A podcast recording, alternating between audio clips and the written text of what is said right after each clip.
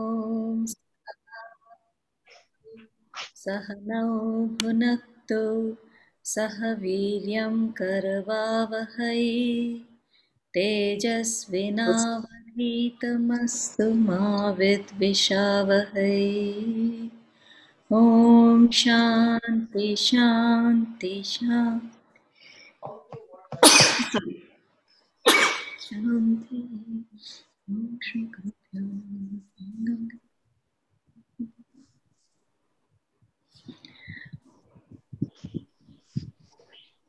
right. So actually, I don't have my own notes, uh, but Rajesh forwarded his notes, so I'll just read them out. What we discussed in the last last class. So in the last GD, uh, we discussed uh, cut, wash, and clean, the mantra given by a guru to an aspiring seeker, and what it meant. Um, and then the question was, uh, why is it to be followed in a guru's ashram, and why can't we follow this in our daily lives at home and still call it karma yoga? So I think we had a very good discussion on it, and uh, uh, I think some of the takeaways that I remember, I think one was that uh, it's more of a conducive environment that we have in the ashram. So to begin with, maybe we can do that. But if we can do it at home, I think that's the eventually the idea is to do it everywhere, home or ashram or anywhere. And uh, I think what we discussed was there's nothing new that needs to be done, but it's the same act that needs to be done with a different attitude and making each of our actions uh, divine or karma yoga. So we discussed that, and then we discussed the words uh, kripan and hetu, and uh, you know how what they meant in this particular context. And then we dive deeper into practical significance of karma yoga, and more related to donating or you know beneficiaries and who the beneficiary should be, could be, etc. And uh, the advices in workplace context. And then we discussed grace and how to get it. And I think for that we need to have, um, uh, I think Vairagyam is the key to unlock grace. Um, but Karma Yoga definitely is needed to cleanse the mind to be um, uh, to be a proper recipient of the grace. Otherwise, the ra- grace is showering everywhere. It's only if the patrata, as it is known as, if the the person is uh, uh, capable of accepting that grace. And how we achieve that is through the, the practices, the karma yoga practice, etc.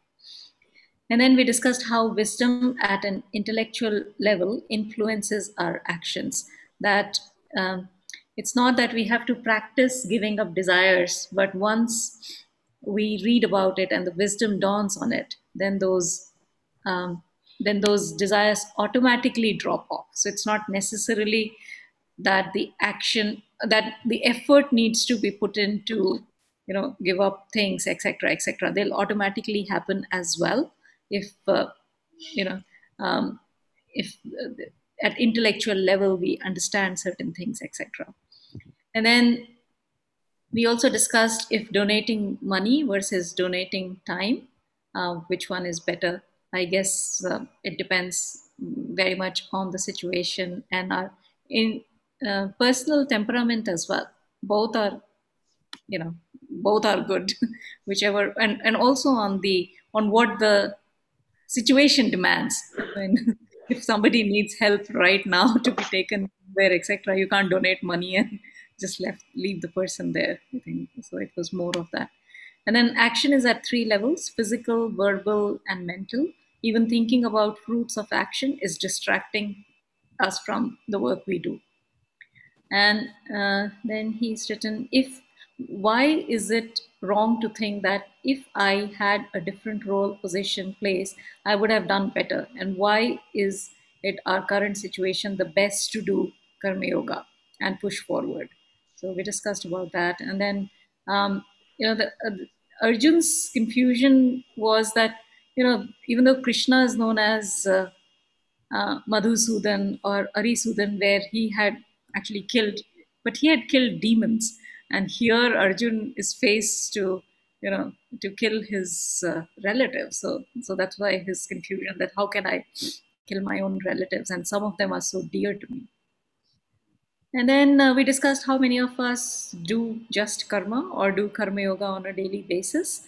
And uh, I think towards the end, we were uh, discussing how developing equanimity is the necessary step towards understanding Jnana or Brahman and Vairagyam.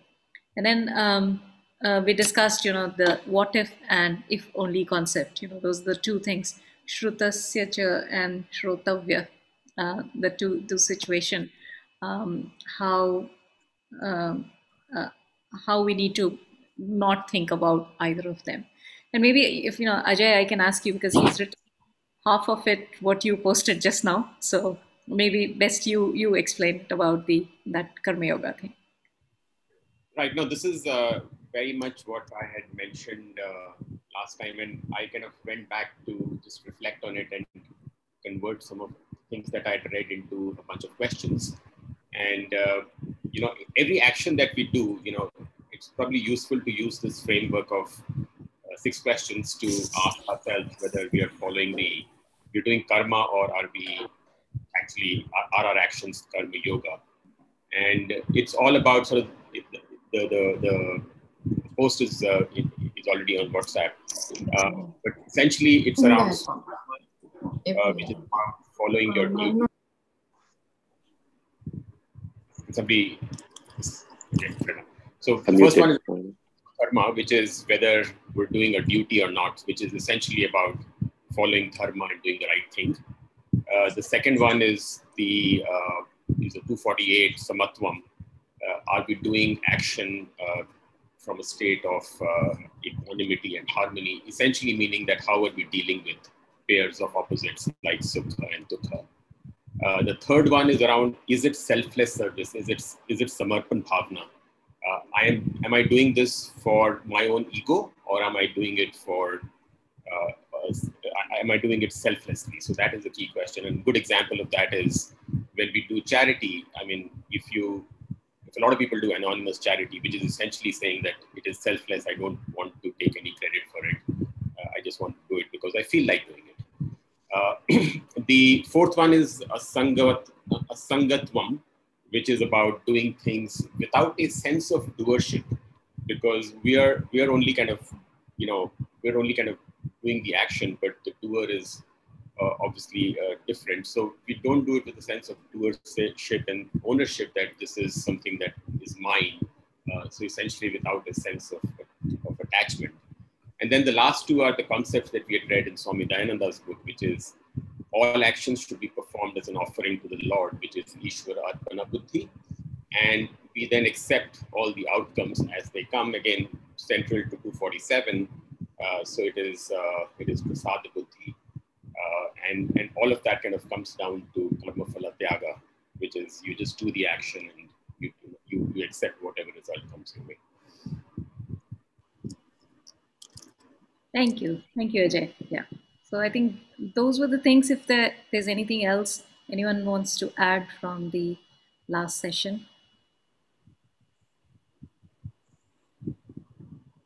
Otherwise, usual format, whoever wants to go first for the um, I think let's uh, first aim to do 40, uh, 54 and 55. And if there's time, then we can touch upon 56 because I think those two are quite big in themselves as well. anyone wants to start? Any aha moments or what you connected with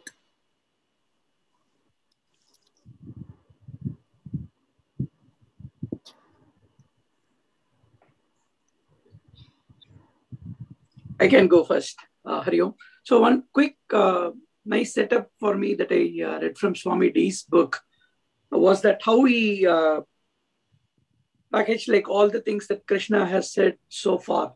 So from 211, he starts all the way up to 231. It's all about Sankhya Yoga. And then uh, 32 to 38 is about the connecting versus how he brings it all to very practical wisdom, saying, here is what you should really do that's why he uses the words like, oh, then you will go to heaven, you won't incur sin, and things like that in earthly terms. And then from uh, 39 it's like all the setup going up to uh, 47 Karma Nieva and then uh, wraps it up at 53 and 54.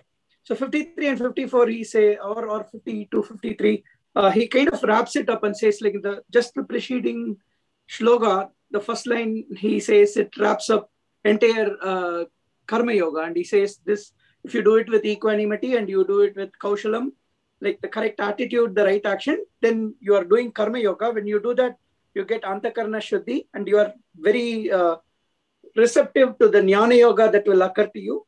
And then the second thing, he uses the word yoga, which which actually in this sense he says it means the the atma, like you you realize the Brahma Vidya. So that's the part he uh, refers to in the second line.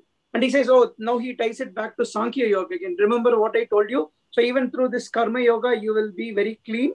And then you will still attain the same thing that Sankhya Yoga leads to.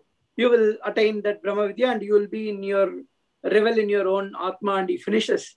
And he wraps it up very nicely, saying, if, if it had just been that, Krishna would have at this point said Om Tat Sat, because all of Gita's teaching is like kind of done at this point. But because it is Krishna Arjuna Samvada, it's a discussion, he kind of he nicely gives us a picturization of what might have happened. So Arjuna, Krishna now pauses for a second. Did you get all what I just told you? Because I've kind of told you everything at this point. And so that's why like Arjuna now thinks, oh, I've heard like a lot of stuff. Let me now think about it. And then the first thing that he asks, and he again very nicely puts it like the first question actually, the first line he asks an extremely intelligent question. So if you note, like so far, Krishna has not used the word sthita prajna. It's Arjuna who comes up with the word sthita prajna. So he somehow knows this concept of sthita prajna. And then he uses the same samadho word that Krishna used and he connects it. And he says, oh, this is how this self-realized person is all the time. But then in his second question, he kind of asks what seems almost like innocuous questions. How does he sit, walk, or uh, speak? Uh, so there, there he kind of connects in two nice ways. So one is in firstly, he wants to know, hey, you just asked me to become completely self-realized. If I do that, will I be still able to interact in the practical world? So that is like one thing. So he wants to know if I take all these lessons, now I am going to still become completely inactive and not connected to the world. And then the second thing is he's now also very curious about this path. Hey, I, I have so far read only about like all this karma rituals from the karma kanda part of the Veda. Now you're asking me to do all these things. So if one person does this, how do I identify such a person? How do they behave then in the world? So there are like two nice parts to it. So thought I would share that. It was a very nice setup coming up all the way to this shloka. Yeah. Very nice. Thanks. In a, way, in a way, the teaching has actually ended in 253 in a way. Uh, because that's kind of it, right? You know, you've got yep. Sankhya Yoga, you've got Karma Yoga, and then you get to realization. But and, and this is interestingly the first question that Arjuna is asking in, in the Bhagavad Gita. I mean, the rest of it was lamentation uh, in chapter one. But the first real question, in, in, and a rather interesting one, I, I mean, I read it and I read some commentary, and I, I thought that was a brilliant question. I don't know the answer to be honest, but the question was great. so, so I was uh, listening to these uh, 53, 54 uh, quite a bit last last couple of days. Um, one thing that uh, does come out is um, in in 50 uh, in 53, since he uh, says uses the word samadao, um, one commentary was that um, Arjuna gets confused that you know if if the mind is always stable, then how can somebody function? So he he's still at a uh, his understanding is still quite low at this point, and he he confuses it to be steady in mind, as in the mind doesn't uh, is fixed and does not. Um, uh, so how do you uh, how do you how is it practically possible, and what, how do you go about in in the world, right? So um, and the fact that um, as, as you pointed out, Krishna, I think so far he has only heard about rituals, and when he heard about this karma yoga, he, he that actually catches his attention, um, saying this is something uh, that's interesting to me, and wants to wants to hear more. So um, yeah, th- that is another one. So again, uh, many of you may know this already, but I, I realize that they actually the the words are actually um, may have to be rearranged in some in in some of these verses, right? So uh, here also there is yada and tada uh, in 53, uh, and just that they don't actually start with yada tada, right? Because of the meter and having to adjust. So that is something that I, I realized in many verses. They you have to rearrange the words to actually get it right. Um, and yeah, that that was just an aha moment for me. I didn't realize it all these all these years. Um, anyway. Yeah, just just just a thing on Sanskrit. In Sanskrit, uh, uh, Kishore, you can actually uh, you know put words anywhere. Anywhere. and, and therefore, like you said, it kind of goes with the meter as opposed to following a certain sequence. And often uh, you start from the right. So uh, in this, in 53, it's Yeda te shruti pratipanna, right? I mean, you, you start like this and it starts to make more sense, uh, as in, in the way you think. Uh, uh, so, Actually, if anybody is interested in, there is an Anvay Gita. So where after the shlok, it gives the order of the words and its meanings. So if you want to read it the way we are used to in English, Yeah. that you know the, the way it should appear, right? So this is actually the Anvay Gita, so you can read it in the form of statements. Um, got it. state- Word comes first. So sometimes it's actually first and second line across Yes, those. it across those two. Yeah, yeah. What is it That's called. What is it called? It's called Anvay Gita. But I'll I'll send you. Actually, Sadhak Sanjeevani also has the same thing. Um, but uh, it's no, it's it's called as unaware of anything when it's in the same in the order of you know the way you read it. Yeah. Like in 53, the tada is actually part of buddhis tada. So you would think it's, when you read it, you- would think it's part of one word, but then you break it and then um, move the tada uh, uh, to the other side and then start to make, then it starts to make sense. Um, it, it was an aha moment for me. I didn't know this and uh, just thought I'll share it. Yeah, actually, on the Sanskrit documents uh, website, also it's freely available on the HTML format as well. So it gives three things. So one will be the shloka, and then the next one, the word will be split into individual words, and then the third will be the anvaya krama of it. Like so, it will be the word reordered in a way. So to see it evolve in three forms, uh, it, it's very uh, very nice to see how they are they are put together. Okay. Thanks.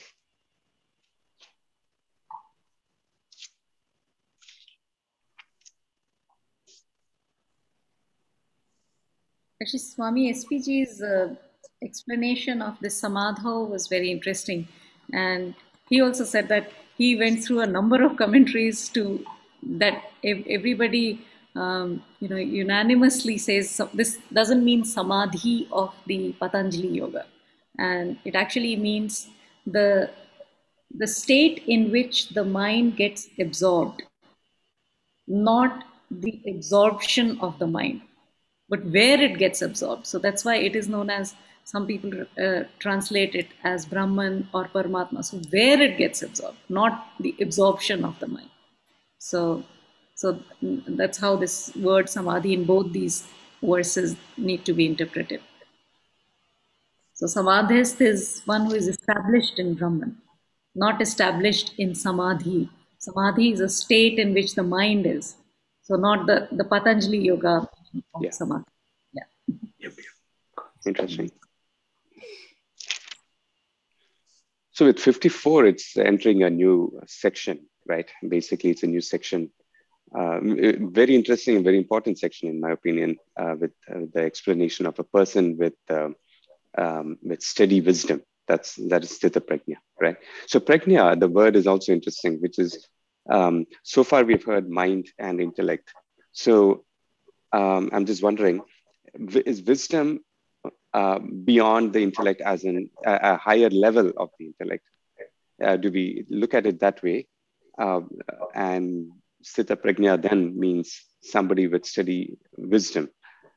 I'm, I'm just posing it as a question. I'm, uh, I, that's how I interpreted it. I'm just wondering if that's the case.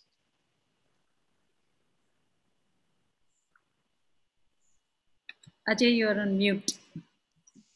Sorry, some commentaries talk about it as steady intellect, but I think uh, you are right, Krishna. I think it should probably mean steady in the self knowledge about who am I. Uh, So it's more around the wisdom that you said, as opposed to intellect. And uh, I mean, the way I sort of think about it is that you know, and it, this happens to me off and on, and I'm sure many of you also would have experienced it, which is that you know you have this kind of thing that I get it, yeah. and the next moment you kind of go, I Just don't, or yeah. you have doubts or whatever, right? Yeah. And I'm assuming that this kind of you know I do and I don't kind of feeling doesn't happen to a, to Right. There's that's I guess the, the ultimate sort of place to be, which I guess I mean I, I, ever since we started a year and a half ago, I mean uh, about a year ago when we talked about who am I, I some, some days it's crystal clear, the other days I'm thinking, oh, this is doesn't make sense. So yeah, it just comes and goes. Yeah, and we forget. Yeah, forget it also, right? I mean, when we are uh, in doing other things, we we are probably not established uh, in in in a higher level of intellect anyway. So yeah, go ahead. Sorry. No, no, no. I was saying the same thing. Yeah, that's why me SPG also says the same thing that it's uh, uh, he uses the word stabilized system. Um, so where uh, where yes, that he says people like us as if you know. He says people like us who get it one time the, we don't get it. So he uses exactly what you were saying uh, ajay that you know sometimes you're absolutely crystal clear and then you go back to it. So when that is stabilized so um, yeah. Uh, chitra yes sorry um, Okay, so what I understood from last time when we were discussing is intellect is basically only, uh, it analyzes whatever data is given to it, it analyzes and comes to a decision. Uh, so I'm wondering then wisdom, uh, I mean, how can wisdom be a higher intellect? Is the data coming in from a higher region? Is that what we are saying then? Chitra, the way I think about it is that it's the distillation of all that intellect over a period of time. Now say that again, I couldn't hear you. The way I think about that, what uh, uh, Kishore was saying is that wisdom is distillation of intellect over a longer period of time. And what you have assimilated and therefore, you know, what you have read, etc., etc., which perhaps goes into your memory bank and that gets processed into wisdom. Yeah, uh, to add to that, I mean, uh, and what Ajay was saying earlier, it is that um, the intellect questions, right? Is this, um, and you know, it, it does the rational type of thinking. Those are also eventually come out as thoughts, but then those are mostly around making decisions or um, rationalizing something. But with this, as the wisdom gets um, solidified, those uh, those things are more at a deeper level, you kind of get it, right? So those are no longer, um, you don't have to rationalize that anymore. It's, it's understood at a deeper level. So I, I was thinking more around uh, uh, more depth of the intellect, right? It's still intellect, but at a higher depth. It's coming from something even more core, right? So if mind is like the surface of a lake, and then intellect is a few um, uh, feet below, uh, wisdom might be still below. So it's it's coming at a from at a core level. So can, can the other way to think, yeah, I was just going to add the other way to think about is that you can say that intellect is very cold and logical, uh, but wisdom may not be so, right? Wisdom may have other uh, emotional angles, etc., etc. So with intellect, you are generally more, at least that's how I think about intellect, that you are very logical, very rational, very uh, systematic, right? And almost like a computer. Um, but whereas in wisdom, because you know some things may be not always logical, um, and you therefore you know know how to react to those kind of situations because if you let's say have thought about it and you have heard about how to think through those kind of issues. So yeah, as Kishore is saying, it's like a higher order of intellect. A deeper understanding, perhaps. I don't know. Um, yeah. I don't know if we can say it that way. If I can, if I can add to that, uh, I was kind of. Uh, this is exactly a question which uh, one of the lectures of Swami P. I think tries to address, and he kind of talks about uh, intellect is something which essentially is questioning. The whole idea of intellect is to question, right? And he then talks about how Vairagyam is essentially a tool to silence that intellect. And, and that, you know, when the intellect kind of understands the, the ultimate self, uh, which is the ultimate truth, right?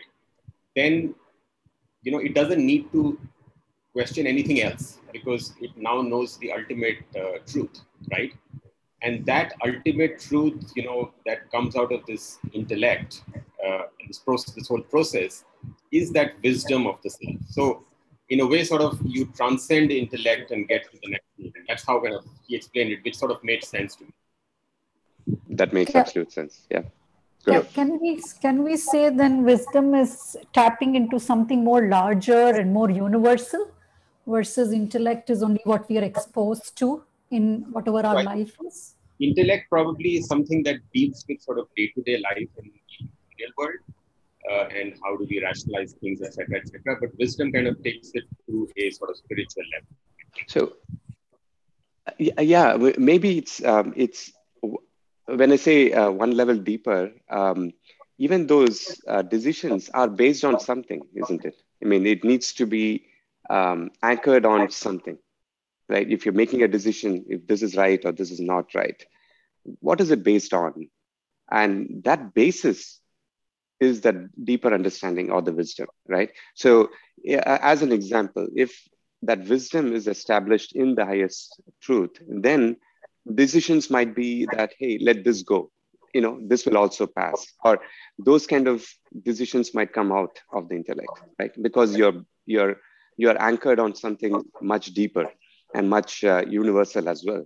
So those decisions might be very different compared to many of us uh, where it is not anchored to that. And hence those decisions that come out of the intellect would be um, that of hey uh, craving or aversion in a way right? So um, I, I, I, see it as the core or a deeper depth rather of the of the intellect.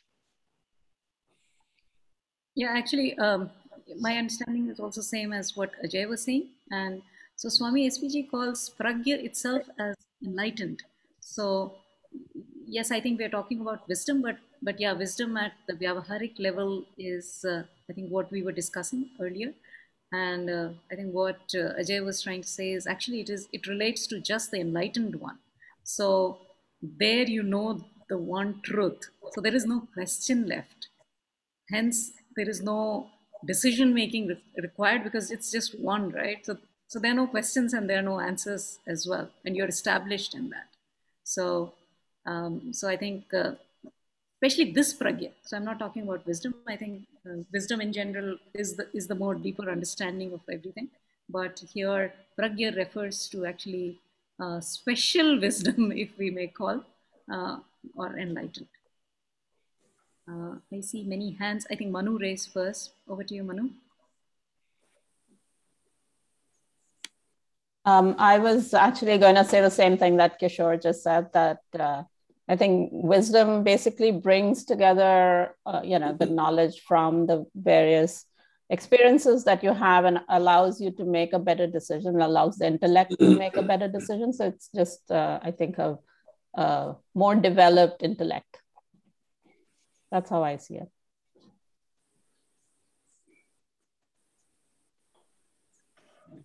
Um, nope. Alphonse disappear? Uh, can I just add a sentence here? Uh, but there are a lot of, uh, including me, a lot of things we don't, even though we have faced so many situations, a lot of times we don't learn from it also. So, um, uh, in the sense that um, we are in that same wheel, right? We make the same decision again and again, and we go through the same whatever consequence of our decision. And we, uh, so obviously, we have not. Uh, so I'm wondering, uh, does it need a different ingredient? It's not just our experience, but maybe also the reaction to our experience has to change, right? And for that, you need something else. Um, otherwise, you would be stuck on the same same wheel. Um, so I think maybe that's why I was wondering. It needs an extra whatever spoke or an extra. I don't know. I, I think you bring up a very good point, uh, uh, Chitra. See, um, I, I, you know, uh, one way you it changes, right? See, finally we know it changes. It um, it's not uh, when you say it the the whole decision making mm. and the intellect and the mind it changes over a period of time. Especially on this path, it does change. So what changes? And um, one uh, aspect of it is the discrimination or the discriminative capabilities, right? So that is the one that eventually leads to dispassion. But uh, in the discrimination, it could be that, hey, why, why am I, um, uh, you know, having an aversion towards this, or why am I having a craving towards the other one, right? That mental dialogue eventually leads uh, to a higher level of understanding, right? So once, as an example, let's say we are desirous of a certain result, but then if we ask ourselves, um, why is that happening, right? So uh, you know, I, I, I was just watching my son plays uh, tournament yesterday. I mean, it obviously it's. I, I find initially, I, many years ago, I used to find it very hard to watch him play because you, you have a very strong attachment. Uh, you just, you know, you, you, you just get frustrated. Um, and but then the question is the the internal question. These days, I don't. I, am it's okay, right? Because the uh, the question, mental question, again, I'm putting it in very simple, practical terms here, may or may not, I think, but then I'm, um, uh, is that um, you, you ask, okay, what is the larger picture? Because in this particular case, okay, you want to get better as a player. So then oftentimes when you lose, you actually get better as a player. So then what is the point, right? Why am I desirous of him winning? Um, why should it not be lost? And at the same time, the other uh, uh, person, the, his opponent, uh, it's the same way. Why can't he win? Right. So it's it's like asking these things and slowing things down. So um, those thoughts that cause that frustration will slow down eventually, right? Because you there is a deeper level of understanding that uh, does not lead to those thoughts that irritate or frustrate or cause agitation and that slows things down right so a deeper level of understanding at least in this aspect slowed it down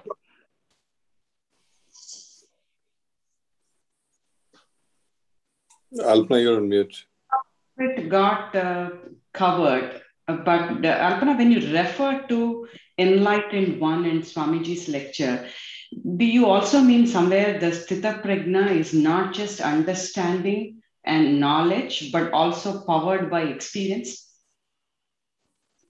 Absolutely. It is the, the one who is enlightened, we only say not just by understanding what it means, but actually being enlightened. So, so that's what and, here. And Sthita Prajna, you're referring to an enlightened? Yes.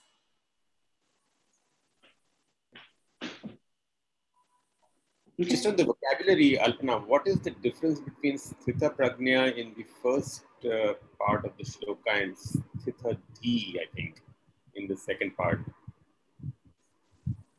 Sthita Dhi, Dhi is Buddhi. So actually that is where it refers to intellect, where the intellect is sthir. Sthir is it's not wavering. Steady, steady mind, steady, steady intellect. Steady intellect. Intellect is Sthita Dhi.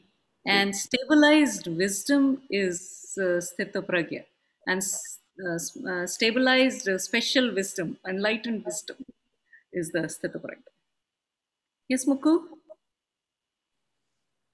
Hi, uh, thanks, Alpana. So I think the sthita pragya, the enlightened wisdom, the way I've seen it also with my guru and I've, understood it, uh, is not even an experience. It's like, I think the closest English word is om- omniscience, right?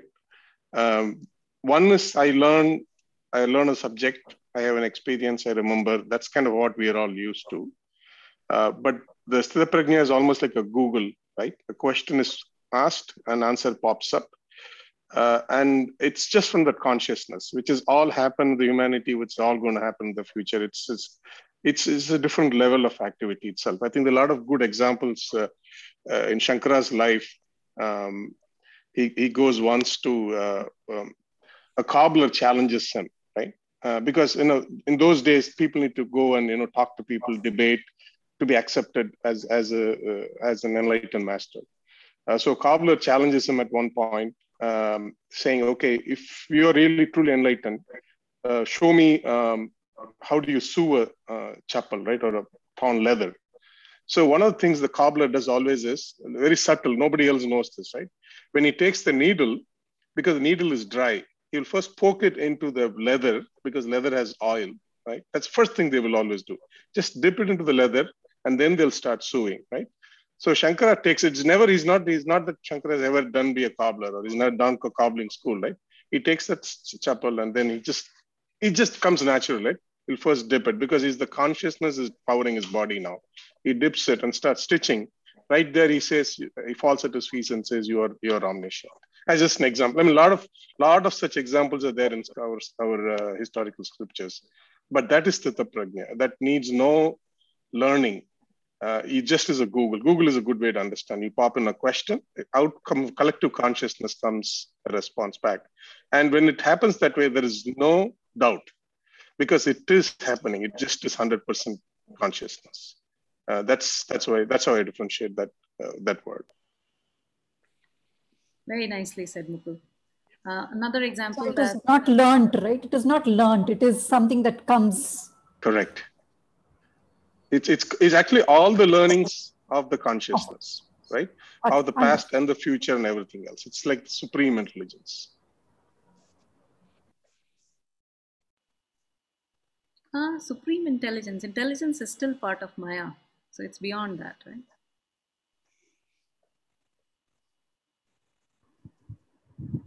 Yeah it's a step further. Yeah, yeah.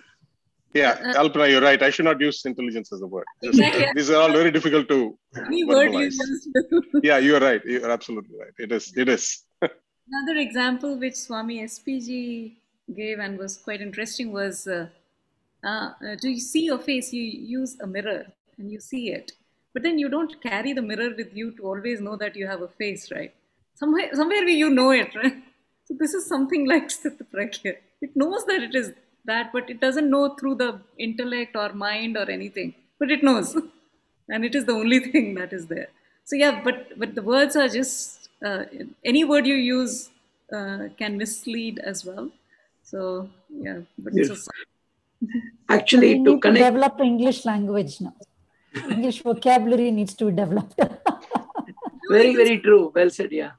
No, even Sanskrit can't explain it. It's beyond words. Beyond words. Yep but, but then he can do it. Yeah.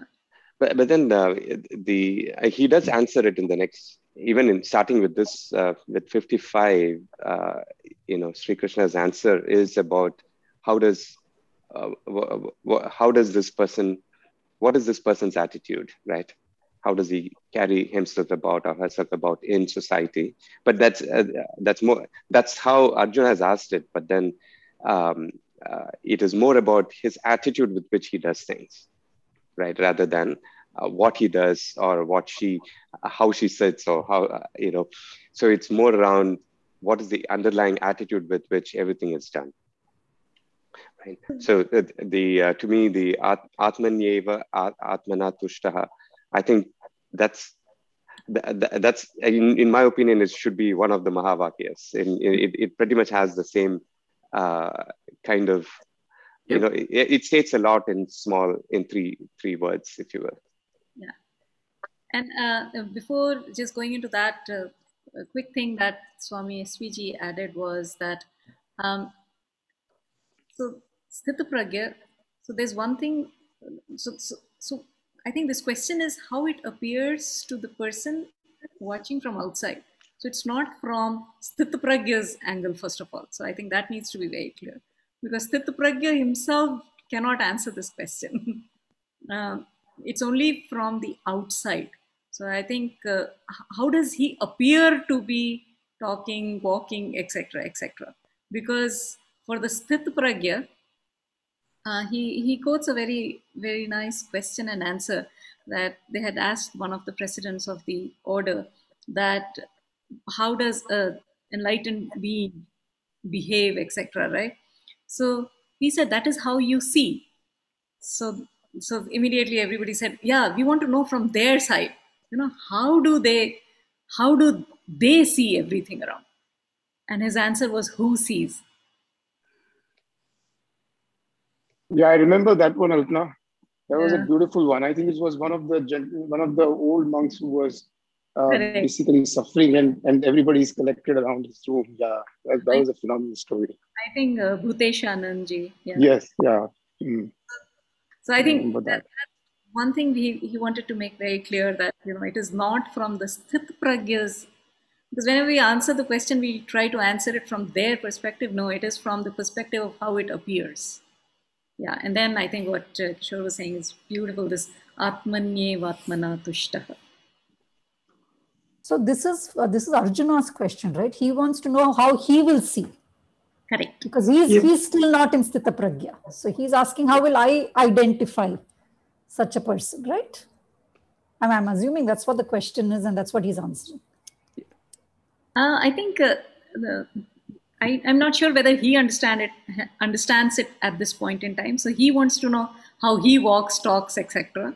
So it could be he is interested in knowing from his angle as well. Oh. Because there's a nose yeah. the one who I thought that's what he's asking. Like, if one is in this state, how would one behave? And so that he knows how he should behave if he were to, you know, how would he get to that state? Yeah. Right, and how he will recognize. But um, yeah. you know, Arjuna's question is a little more um, obviously an, a novice, a question from a novice who does not understand it yet, right? And but I think when Krishna answers it, he answers it a, a, a kind of ignoring the original question and not answering to the point of the original question, but then says what he wants to say, right? It, it is like a, it's like when a small child asks a question and you, you know that they have got a few things but not everything right but you just say the right answer anyway right so it, it, it's almost like that because the question is a very um, kind of naive question right how does a person sit and, and walk yeah. and speak so uh, yeah. yeah. actually the way they uh, the, the swami uh, d had used this also what i think buku had said in one of the earlier gds he answers the person and not the actual question itself and to connect it back, like, so the, the reason Arjuna asks, the other way of looking at it is also that he's very curious to know that if this very enlightened person, uh, if you become such an enlightened person, will you still be able to connect with the real world? Or are you always going to be in this eternal happiness and not? Samadhi. So once again, he a little bit confuses with, oh, he, this person becomes completely inactive. Like they don't, they yeah. don't participate in the real world or may not participate in small things like battle or anything. So and that is like the other motive. He wants to know even if I become enlightened, can I still then participate in the daily life, real world, or something? So that's a nice angle. Yeah. Uh, and to uh, Chitra, go back one more thing you're asking. So none of the previous shlokas also it kind of the the describes that the, the way we learn is about like like a lot of the karma phala that we get used to is the one that we uh, generally focus on and that is why uh, the the preaching is that like we always keep kind of thinking about these things but we have to have that eka buddhi that that that ultimate realization that moksha is what we are doing this karma kanda the karma yoga should not be again tied up back to karma kanda and where, where we are doing something that will get in this life or even in heaven or afterlife we the one the only goal after this is moksha so when you have that eka buddhi then everything else will kind of fall into place. And that's uh, and then, then the path is also the karma yoga path where we do samatvam and with kaushala. So yeah. That is uh, that is true, Krishna, and I think all of us uh, have experienced it some time or the other in our life, right? Because uh, when we actually actually surrender, not like by words, but then the path opens up for all of us. We've all seen that, you know. We've all been through situations where we we couldn't find a solution and the, the universe or whatever param purusha whatever we call i mean has so i think that part i think i definitely agree i think what i'm trying to grapple with is um, how do we bring it into our daily life into our everyday action i think that's what uh, that's the more important thing, right? That is a one once in a while you get those really bad, difficult moments. But how do you do it as an everyday, right? You know, uh, yep, yep. That's what.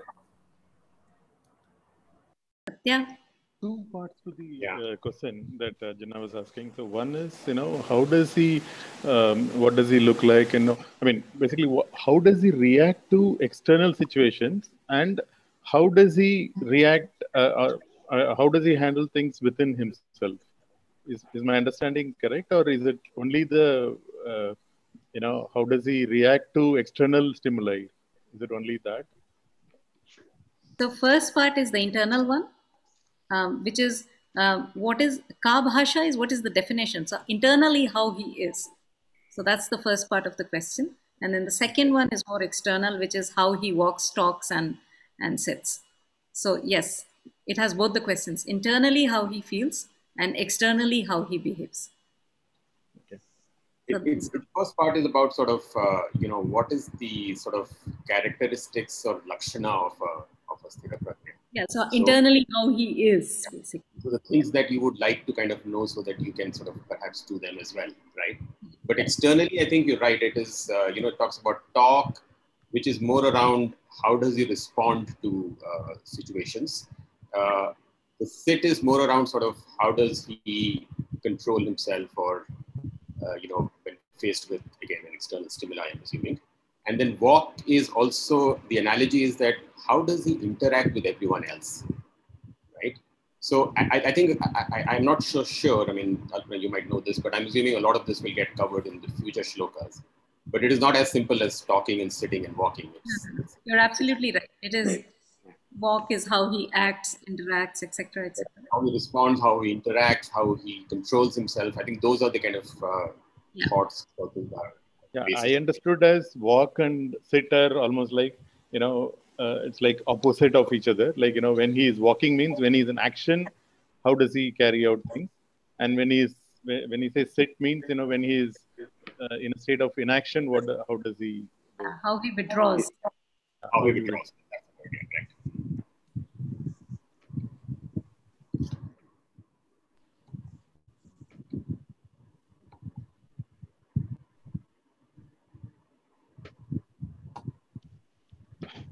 Just, wanted to you know, i know from 55 to 71 the rest of the chapter is on uh, this whole thing you know this more like a, a jnana, jnana yoga only. So uh, you know in professor vk's book i just want to read a small para you know which i thought will be relevant. So he says that you know um, basically this observation was made by the paramacharya of kanchi. So he says that you know all books deal with this portion as if it is a description of an ideal person technically that may not be correct. Uh, that technically that may be correct, but what we must know is that every one of us can rise up to this level.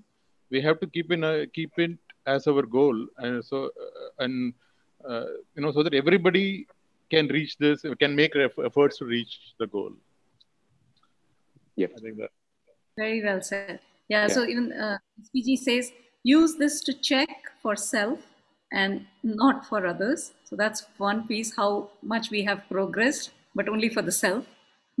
And then the second is yes, um, characteristics for enlightened are practices for us seekers. Mm-hmm. Right, right, right. Can you repeat the second one, Alpana? I didn't hear it. So, uh, characteristics for enlightened. So, what are their characteristics?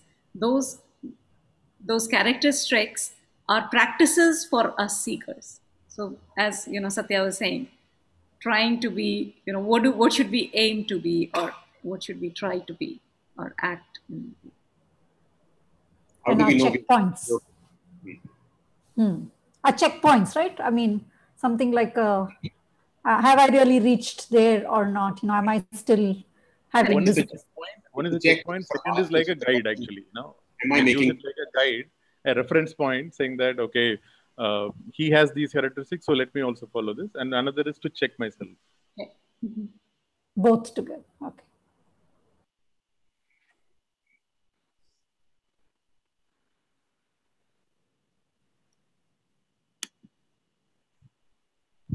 I think the questions are clear, Arpan. The, the questions are clear. Okay. So the first answer we'll go to, which I think, yeah, Kishore did start on it, Atmanye Vatmana Tushtaha. so the word Tushtaha means um, fulfilled, contented, uh, delighted, happy, happiness. Um, and it says in the first line in the beginning that Rajahati Yada Kaman. Rajahati is um, Bhali Bhati. Bhali Bhati is uh, give up. Fully, Yeah. fully. fully. Give up fully, completely. Give up completely. Completely. Yeah. So I think that word completely is very important. And uh, again, going back to Swami SPG, he says that, you know, we still think that I'll still keep a torchlight even though the sun is shining. I'll keep it on just in case the sunshine is not enough. So we still have, can I, can I keep little bit of desires? so he, he says, you know, some of these things that uh, when you're asked to cut the weed, you you can just use a sickle to cut it. But then no, you have to uproot it, otherwise it will grow again. So and then the third one is he was actually uh, polishing a, a vase and, and and somebody passed by and said, "What are you doing?" He said, "I'm just polishing this." He said, "No, no, no, you're polishing your mind, not the flower vase, flower vase." No. So Yeah. I think meaning you have to. Um, I think he tries to relate it relate to it that you know you have to completely give up your desires, not keep little bit here. Okay, maybe I can do with little bit, and so it has to be completely given up, or at least the sthit pragya has already given it up, Given and that's what we should aim. So, so here's a question, right? I mean, um, is it possible to give up desires, or do desires uh, cast off? Right? I mean, it it falls away when. So, um, it, you know, it, um, can you will a desire to go away, versus the desires go away because you have gone past it, right? As an example um, given in one of the talks I heard was, you know, as a child, we may have uh, thrown a tantrum to get a three wheel three wheeler bicycle. Uh, I mean, sorry, cycle, and then eventually you grow out of it. And even though the the tricycle is there, it's no longer giving you the same pleasure as it used to, and you you were craving for earlier. And then we go to a bicycle, right? And I remember throwing a tantrum to get my first bike, um, and and eventually getting it. And after a couple of years, then you want a motorbike, right? And then a few years later, you want a car, and so on, right? So the desire for the bike went away when I desired for something higher, right? Like a motorbike, right? And, that went away when I aimed higher, right? Or aimed for the desire shifted rather to something different. So the previous one went away by itself. I didn't have to strongly will that hey i'll no longer like the bike right? It went away because i desired something else. So here when they say um, the when um, sarvan kaman prajahati right? So which is basically all desires have gone away right? Because they have uh, their understanding has reached a higher level. Maybe the desire for self-realization which is the ultimate desire in this path um, caused other desires to cast off and fall away by the wayside. So, and then when they have reached there, could it mean that um, versus giving up desires in a willful, willfully giving up desires, which is usually not possible, right? Because those seeds are there uh, deep in our subconscious, in our uh, as part of our uh, vasanas. So, how do you get rid of it willfully, right? I mean, I just want to bring that up as a discussion point because uh, we, we often think it is suppression or willfully giving up, but it is not. Um, it is not that. It is the understanding that dawns, which leads to those desires going away. A deeper understanding dawns, right, which causes this to go away. And that's the discriminative part that they talk about in, in um, uh, Tattva Bodha, where we, when we talk of one of the Ds, which is the discrimination, dispassion, right? So that discrimination is that uh, dawning of the higher level of understanding, which leads to desires falling off. So, Absolutely. Also, also, oops. Go ahead, go ahead, Palpana. I was just saying that uh, uh, actually that's why they are in that order. Uh, Yeah. you need to start with Vivek. So if Yeah. Vairagi is not there, that means you need to work on Vivek. Mhm. And then the Right. Vairagi. Will come uh, again as an extension of that, right? It's not something that can be. Uh, it, it comes through this path rather. Correct. Because in the example of the cycle, I think that when the dawning will happen, that there's nowhere to go. So Yes. Whether a cycle or a motorcycle or anything, what Still, will it? yeah. What purpose will you cannot go anywhere? There is no place to. But you know, but it is there in front of our eyes, right? If you if we analyze our own life and see the different things that we threw a tantrum for, if you will, right? And uh, once we got it, what happened? Um, did that solve everything? Did, did did that give us happiness that lasted for a very long time? It's still lasting? No, Uh, it lasted for a brief amount of time. It went away. Then we started um, uh, going after something else, and then that also went away. So just even by looking at it with the uh, with this lens and to understand it at a deeper level gives that that's the mental dialogue right? Mental understanding that changes. Uh, and then with that once that understanding is it starts to develop uh, to a certain level when we see a new thing um, that craving is not the same anymore. The craving is stopped or slowing down. So you, you um, realize that hey I, uh, you learn to accept it then because the okay if it comes it's good. If it doesn't come that's also good right? So that starts to develop because you have uh, understood it at least slightly uh, to the extent that even if i really get it where is it going to lead me uh, after this? Maybe it will give me few days few hours few uh, weeks of quote unquote happiness. And after that again i'm back on this wheel. Um, so yeah, uh, I think that's an important step in this whole thing. So just just on that point, uh, Kishore, I mean, I think one of the questions that I always kind of have is that as long as you are in the human body, uh, to say that desires go away, yeah. uh, that's something which I, I, I was I was kind of thinking about. Oh, and yeah. and the way one of the commentaries I was reading is that you do not sort of all the desires do not go away or disappear or whatever, but essentially, and I think you mentioned this in one of the earlier GDs, that you're basically converting your binding desires. Binding to mount. Was, uh, that's perfect. Yeah, exactly. Desires become preferences as opposed to a kind of a binding desire. So I think Right. that's kind of something which uh, which sort of makes sense. And, and and therefore, you know, this this this uh, Mahavakya that you mentioned about Atmanya, Atmana, Tushtata. I think Tushtata is comes from Santusht maybe, uh, which is uh, satisfaction. Contented. And, and I think, you know, one sort of translation is that you're basically independent of external factors for happiness. Factors. Exactly. Emotionally independent. So, and, and that kind of again links back to the desire point, which is if you if you don't have binding desires, then you are not dependent externally. External. Which get to the same point. Very, very good point, uh, Jay. Just a quick point on that. I know, Chitra, you have raised your hand. Just to complete this binding desires, if you look at it as this way, um, and to me, it became very clear when I heard this binding desires are those desires that cause suffering if you don't get it. Non binding desires, yeah, binding desires are those that cause suffering when we don't get it. And non binding is preference. Okay, yeah, given a certain type of food, yeah, I prefer X.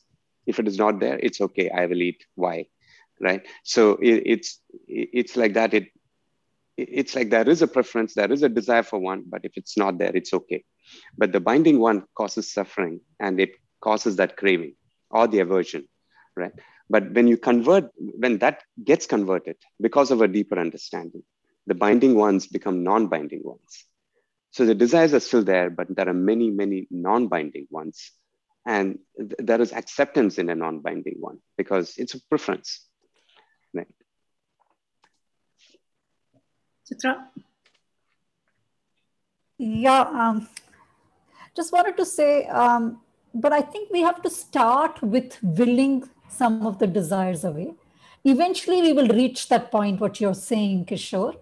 But like uh, something as simple as like now you're doing a chaturmas fasting, right? So it is, you are willing it, you are making oh, yes. it, right? So I think that is the first step is like sure. you say, okay, I'm going to, whatever, give up tea because you know it is rajasic or whatever i mean you make your decisions on what i'm just taking very simple examples I think later, when we actually our desire for moksha is so strong that I'm living and breathing it, maybe that's when all the desires fall away.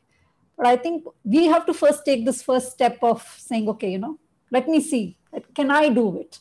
And then maybe over time your body gets used to it, or you know, your mind gets used to it, or your and then maybe later I'm thinking is what you are saying would happen, right? You know think of it as um, many steps right? It's like um, well i think when you climb everest there are m- multiple base camps along the way. So uh, y- y- the desire could be for um, the higher level one level higher base camp right? And eventually like so going from a tricycle to bike to a motorbike to a car i mean in the same way in the sense that it could be initially about um, having an equanimous mind. And, and then later, eventually, it could be about that self-realization goal, right? Because we know overall that's where we're headed, but then there are many steps along the way, many base camps along the way. Um, so uh, in, in that sense, that there, there could be uh, one level higher uh, desire that helps cast off the normal desires, right? Just, uh, that's where the sadhana chatushtayam that Alpana talked about will come in in the same order. Like you know, having like the example that you gave on uh, giving up tea. So you first create a vivek that you know it, it is it is not uh, when it is causing me this kind of uh, behavior and I want to give up. Then that leads you to vairagya, right? So and probably you know it will go in that step. Then you will reach the state that uh, you know that we, that we all desire to be. Yeah, I just wanted to, yeah, Muku, I know your uh, hand is raised. Just wanted to say one thing in this one that every individual has three desires, three core desires. And in Sanskrit, I'll give the words first Jijivisha, Jigyasa, and uh. Jijivisha is the desire to live. Jigyasa is desire to know and bubukshvam is desire to uh, bhog. Bhogne ki is uh, um, pleasure, for pleasure. So these are the three desires that every individual has. So the only way to get what at least the scriptures say, the only way is you, as uh, Kishore, you were saying, a higher desire. So the moment you bring in that mumukshutvam, these three desires will follow. So I just, you know, it's, it's more of a scriptural uh, notation that they use. That these three desires are otherwise always there. So any desire you can think of can be categorized in one of these three. Uh, so if you if you can replace them with just mumukshutvam, that takes away all the three, all the desires actually.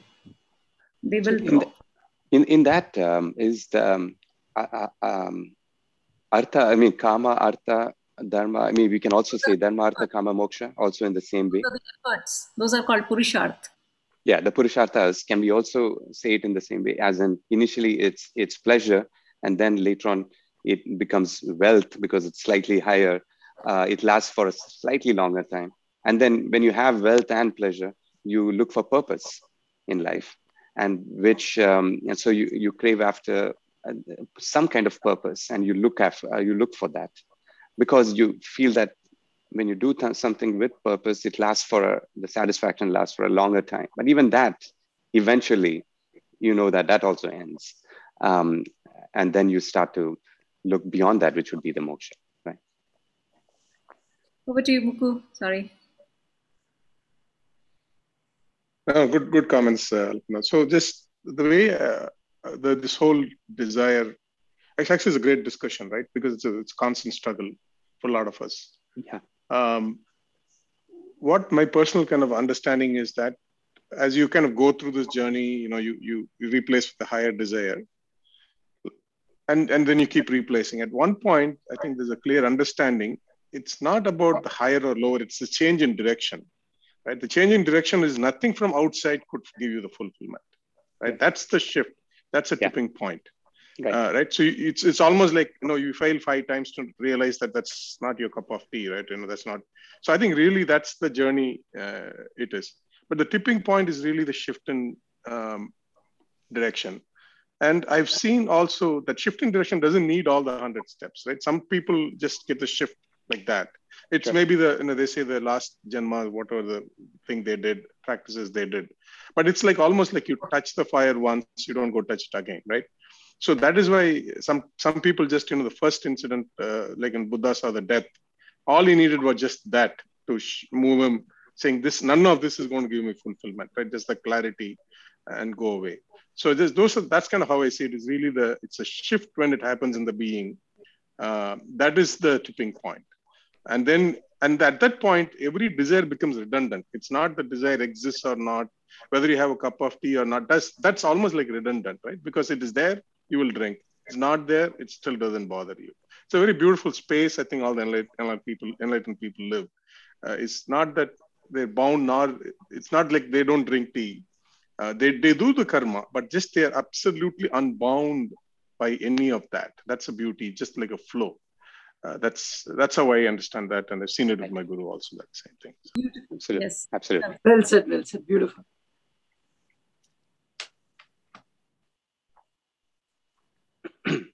So uh, one more thing I heard about uh, the Atmani Eva Atmana Tushtaha is that um, of emotional independence. Uh, I think you touched upon this, uh, Ajay, um, in the sense that since you're very contented, satisfied with by the self and um, in the self, right? And that understanding is there. You no longer are dependent on anything outside. And it's not just things, but also people or situations, right? Anything external uh, to give you any higher level of contentment, right? I mean, you understand that it's not uh, going to give you that, and hence uh, that it you develop a complete emotional independence. You just um, um, and that's also a beautiful place to be, right? Because you're no longer clinging or doing any of those, but it's a, you, you're just completely accepting of uh, the situations and everything else around you uh, again uh, relates to equanimity as well. So at that, uh, you know, at, at some level. So.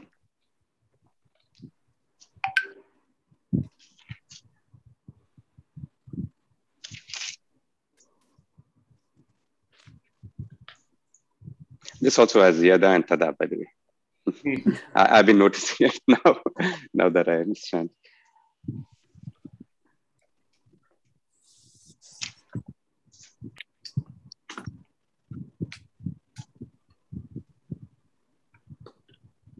Anyone else? Anything?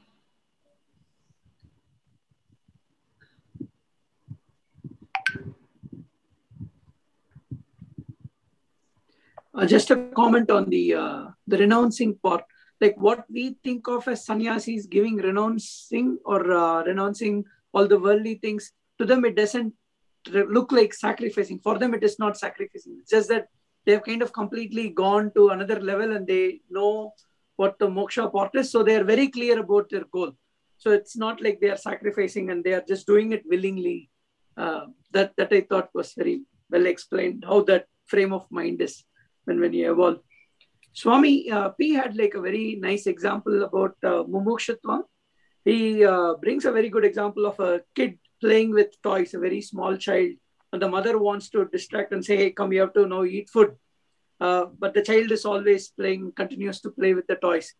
But if the mother, uh, okay, you just play and like ignores for a while, after a moment, the the kid starts getting more and more hungry, and then at, after some point, they won't even be distracted by any new toy. Even if you willingly give them a new toy to play with, they won't. They'll start throwing out all the toys and completely come to the mom now and then say, "Hey, I'm really hungry now. Please feed me."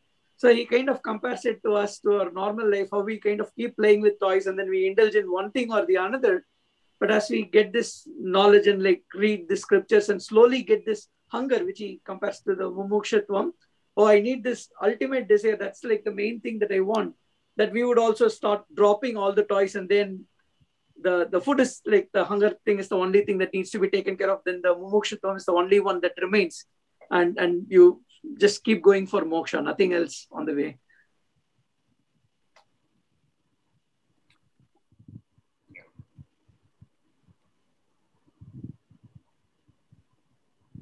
So, in trying to explain uh, this point about what is attachment, I read this very interesting sort of uh, commentary on how attachment and love are different, right? And we often sort of, you know, particularly in our personal sort of life, we we often sort of, you know, use love and attachment sort of synonymously, right?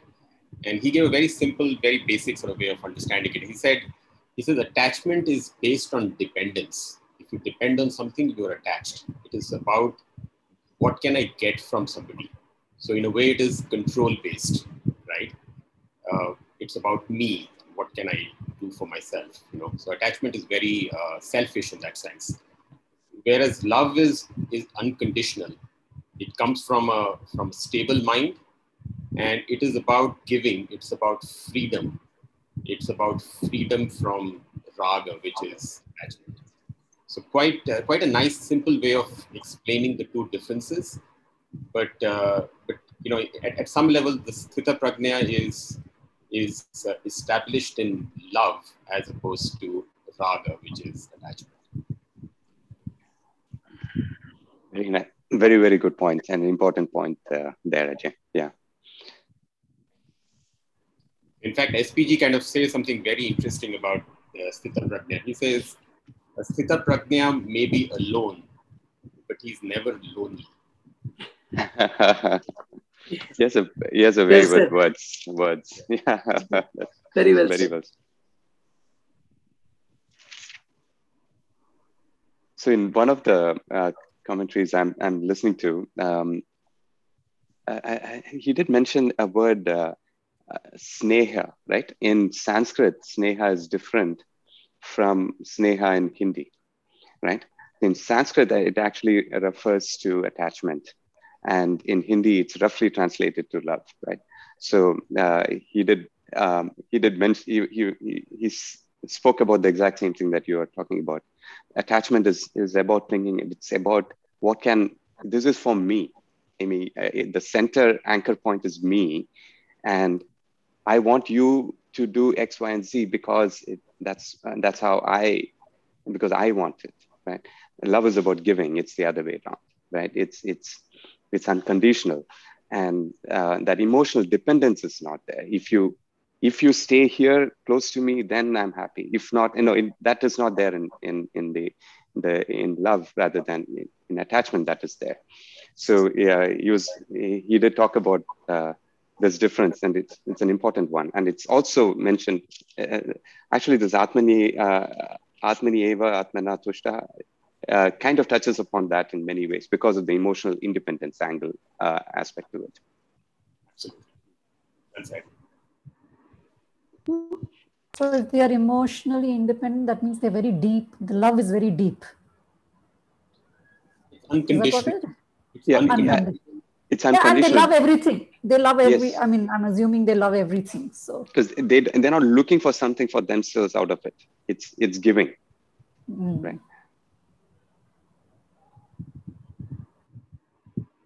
Because you know if you're already um, extremely contented in such a person who is extremely contented that the another drop of water is not going to add more to an ocean right? It's already there so um, they're, they're not looking for something, they're not craving for something, uh, uh, whether it's sort of a relationship or a situation or whatnot.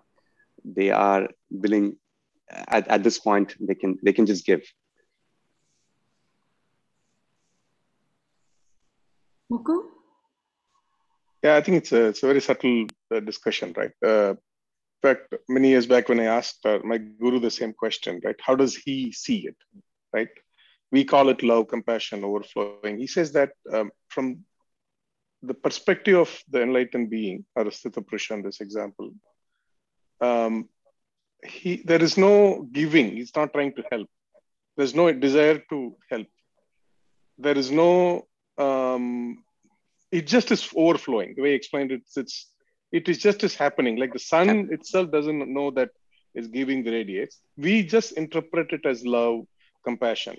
Uh, that's that's exactly what he said. There's no effort from his side Sure. uh, to do it at all, right? And he, he just could be sitting, I think, the point lonely and alone. He just could be sitting quietly, and the same thing is happening inside. Something in com- comes in front of him, the response happens. Uh, but the, again, the response has got no desire to help, no judgment on the questioner or none, any of that. It just is an overflowing. And it is, he says that you, you, you all will call it love, compassion, or unconditional love. But from his side, there's no effort. It, it, none of those words exist when this when this transaction happens. That's how we put it. Just a perspective of this. Because maybe from your guru's point of view, it's not a transaction, it is just another event, right? Yeah, it's, a, it's a happening. It's like a Yeah. like a river just- flowing, right? Yeah, it's a Yeah, flow. Yeah. Yeah, it's a flow. That's maybe the closest English to it. It- It's a it's a it's a way it happens. That's all.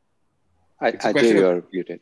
it's a question of which direction you look from. I think you're right, Muku, from from this Sthita Pragna's point of view, it's an overflow, it's effortless, it just happens. Whereas the way we look at it from the other side, I'm assuming Correct. it is. It- No, absolutely right. Thank you for that. Yeah, absolutely, Ajay. That's we feel it that way, but there's no effort from that side. Is what how we explain Hmm. it. Correct. But we all feel it that way. Who sees? So if, Yes, so if, you, if you don't classify, if you don't classify anything at all, we'll become Sthita Pragya. I'm wondering. so no classifications. Yeah, yes. Pretty much. I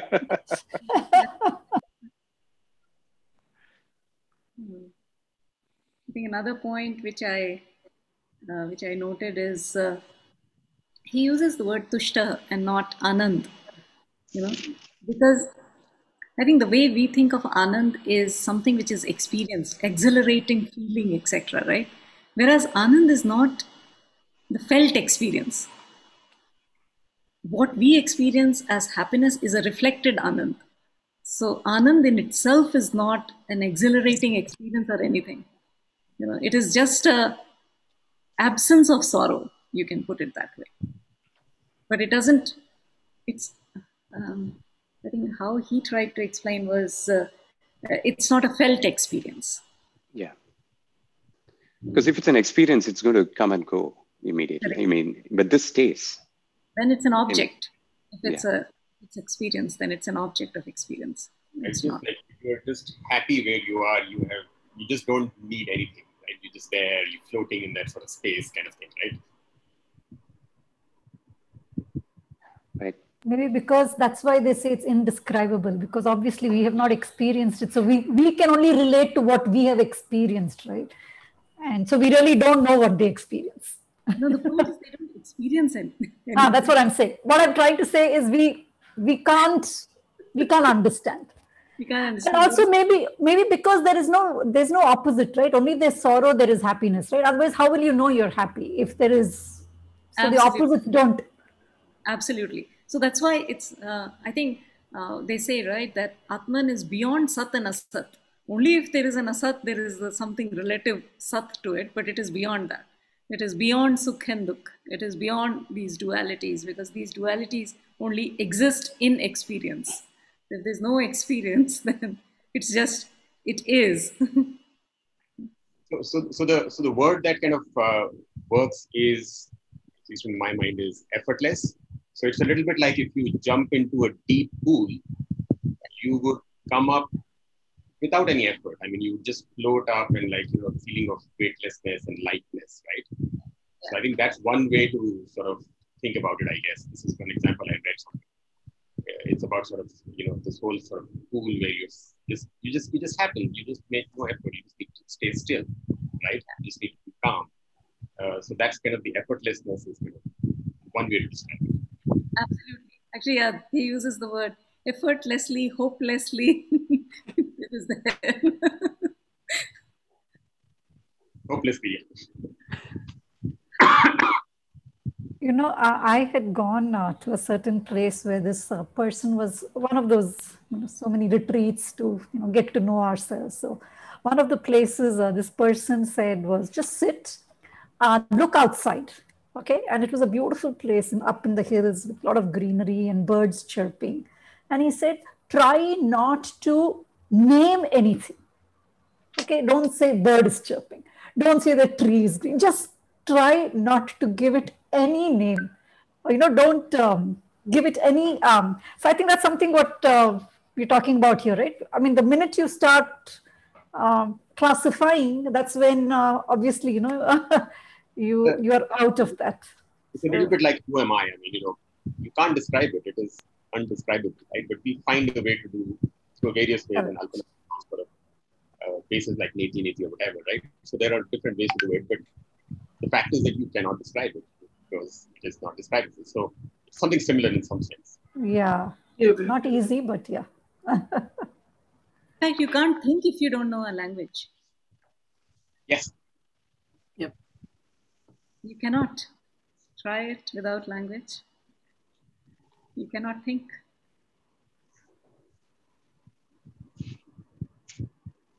There's a beautiful lecture of SPG on the paradox of languages. It's fascinating. I mean, I recommend it. Now, just connecting to that was also how they explain why we consider the Upanishads as our pramana and as Shruti, why we should believe. It's like, so if you keep on saying that's like one question that comes in a mind of a learner, if you keep on saying this is beyond this, beyond that, beyond all this thing, how are you eventually going to describe this Atma to me or Brahman to me? And the way it does is by it does is by negation. It just says all these things that you know everywhere I'm explaining, it's all not this. And then you you once once when like all these things are negated, then whatever remains, if it is can be called as whatever, that that thing is Brahman. So that's why it is the Shruti, and we have to uh, believe that this is telling some knowledge that's beyond uh, reachable with words and even even the senses and your intellect and so on, even as a thought. Yeah, because actually there are lots of arguments that how are Vedas, you know, uh, how can Vedas explain it? You know, what the reality is. Because the ignorance is also in the mind, which is in this Maya. So the ignorance is also removed in the mind because the enlightened being, what eventually is, is never bound. So there's no confusion in that part. The confusion, where the confusion is, it needs to be removed there only.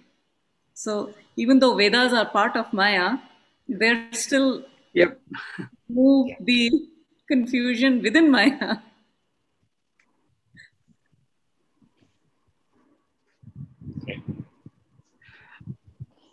Are we also discussing 56 or uh, stopping at 55? We are stopping at 55. Got it, got it. Because I was just about to say, I was just like looking at the next page and it kind of seemed to give like a more specific thing. Oh, not not affected by happiness, not affected by sadness. Uh, and then it kind of brought it down one more level to how we relate it within the real world. But we'll, we'll take that up, I guess, next week. Yeah. we discuss. So next week, I think, yeah, we can take up uh, three or maybe four as well because they're quite similar. Now it is, um, or maybe I'm trying to be an overachiever. Maybe we've never done more than three, so we'll stick to three for the next 56, session. 56, 57, and 58? Yeah. 56, 57, 58, yeah. 58.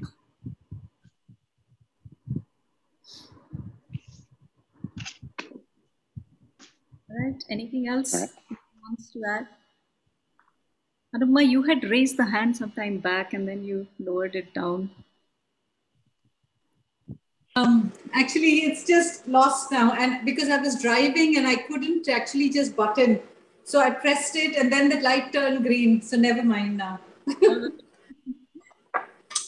yeah, no, no, no, no worries. It's nothing. I mean, I think somebody else covered something that I wanted to say in a similar fashion. So it's fine. Rajiv, anything from you for us to go with the laughter? I don't have to say much now. It's already eight o'clock. Uh, the only thing is that I often get confused between this, uh, the Anand of Satchidanand, okay? Because every translation says existence, consciousness, and bliss. bliss is the word which is used very widely whereas what you said and you know i also mentioned it at one time you know i, I call it a contradiction that buddha's closest disciple was anand and buddha says there is only ashok you know suffering nahi hogi so you know I, and it's you know if you want to talk about motivation इससे ज्यादा demotivating क्या होगा यार कि suffering नहीं होगी and then इतना effort करने की जरूरत ही क्या है ऐसे भी you know unless you're really terribly frustrated in life you know You So want to be what I'm saying is you want to be even more demotivated. it's highly demotivating na end of suffering ठीक है यार you know मतलब इतनी मेहनत करके but I'm saying that unless one is going through a lot of suffering the goal of Ashoka is not exciting enough for a normal person unless he's really you know seen on gone or gone through suffering so that's point one and second point is I am not very sure you know because this Satchidanand uh, you know was I don't know historically. I think before Buddha came in, right? Because this is uh, and uh, and Buddha was obviously we know every we know that it was uh, you know he wanted to you know he was it was against all these pundits and rituals. Oops, I lost him. we lost him. Sorry, I just wanted to say that if you want to be even more demotivated, what is moksha? It is praptasya prapti, nivritasya nivriti. So whatever you have, you will get it. Whatever you don't have, you don't get it. So it's even further below that, you get rid of the suffering. And to the second point, he was saying, actually, I have now noticed that most, at least Swami SPG, he uses the translation for Satchidanand as infinite, Infinite. existence. Yeah. So he uses the word infinite for Anand, not uh, bliss. But we lost him, so Yeah. that's what that's what I want to tell him here. Because yes, bliss is confusing. Bliss we tend to relate the way we now use Zen state, blissful state, which is uh, actually a state of completeness, fulfillment, where there is not there is no abhav. So, so that's the state of anand, because you're not feeling anything, but you don't desire anything, because there's there's nothing that, that is lacking. Abhav is nothing is lacking. so that's that state. All right, I think we'll close with the closing shloka. Oh. Rajiv is back. Sorry, we'll give him a couple of minutes. Hi, Rajiv. Sorry, we lost you.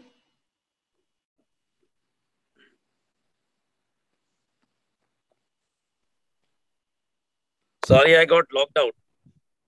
Yeah, sorry, sorry. Yeah, we you, we lost you. Go ahead. Yeah, got locked out. So what I was saying is, I'm not sure whether the Ashoka or lack of suffering, end of suffering, and Satchidanand Anand is the same thing. That's what you know. That's only the interpretation of Buddha. So that's uh, you know one thing, and uh, obviously yes, nobody knows what's that state. You know whether it's uh, exciting, not exciting, whether it's you know very dull and boring. But I'm sure it's not because whatever you know we've read about enlightenment so it seems okay but i think it's worth at some at, at some subsequent time we can discuss about uh, you know ashoka versus anand. Is it really are they really synonyms? Or there are shades of meanings between the two? That's it you know. Itna late or kya bolu? It's already past 8 yeah. No, no, no.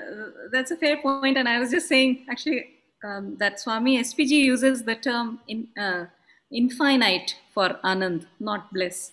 So infinite is that you're not lacking anything, you're fulfilled, and there's nothing uh, that you desire. So it's a not a felt experience again, which we link to bliss. It's more of being the infiniteness.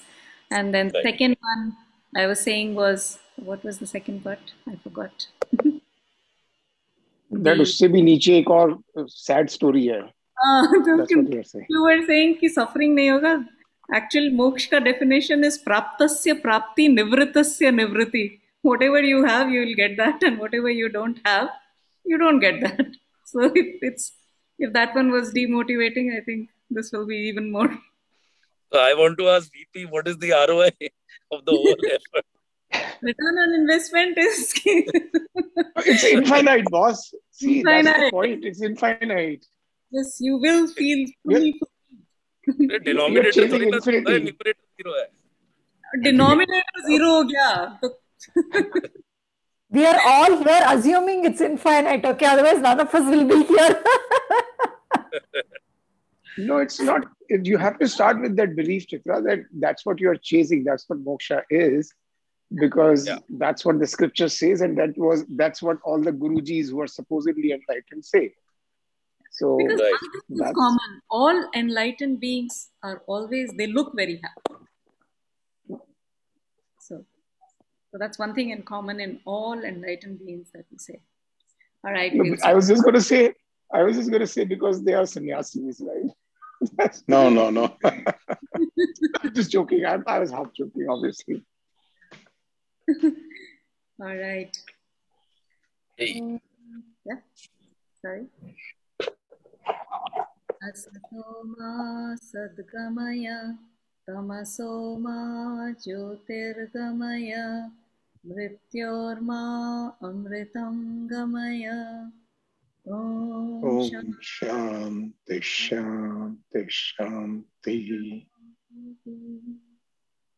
ॐ श्रीगुरुभ्यो नमः।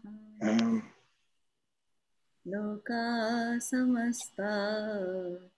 सुखिनो भवन्तु। लोका समस्ता। सुखिनो भवन्तु। लोका समस्ता।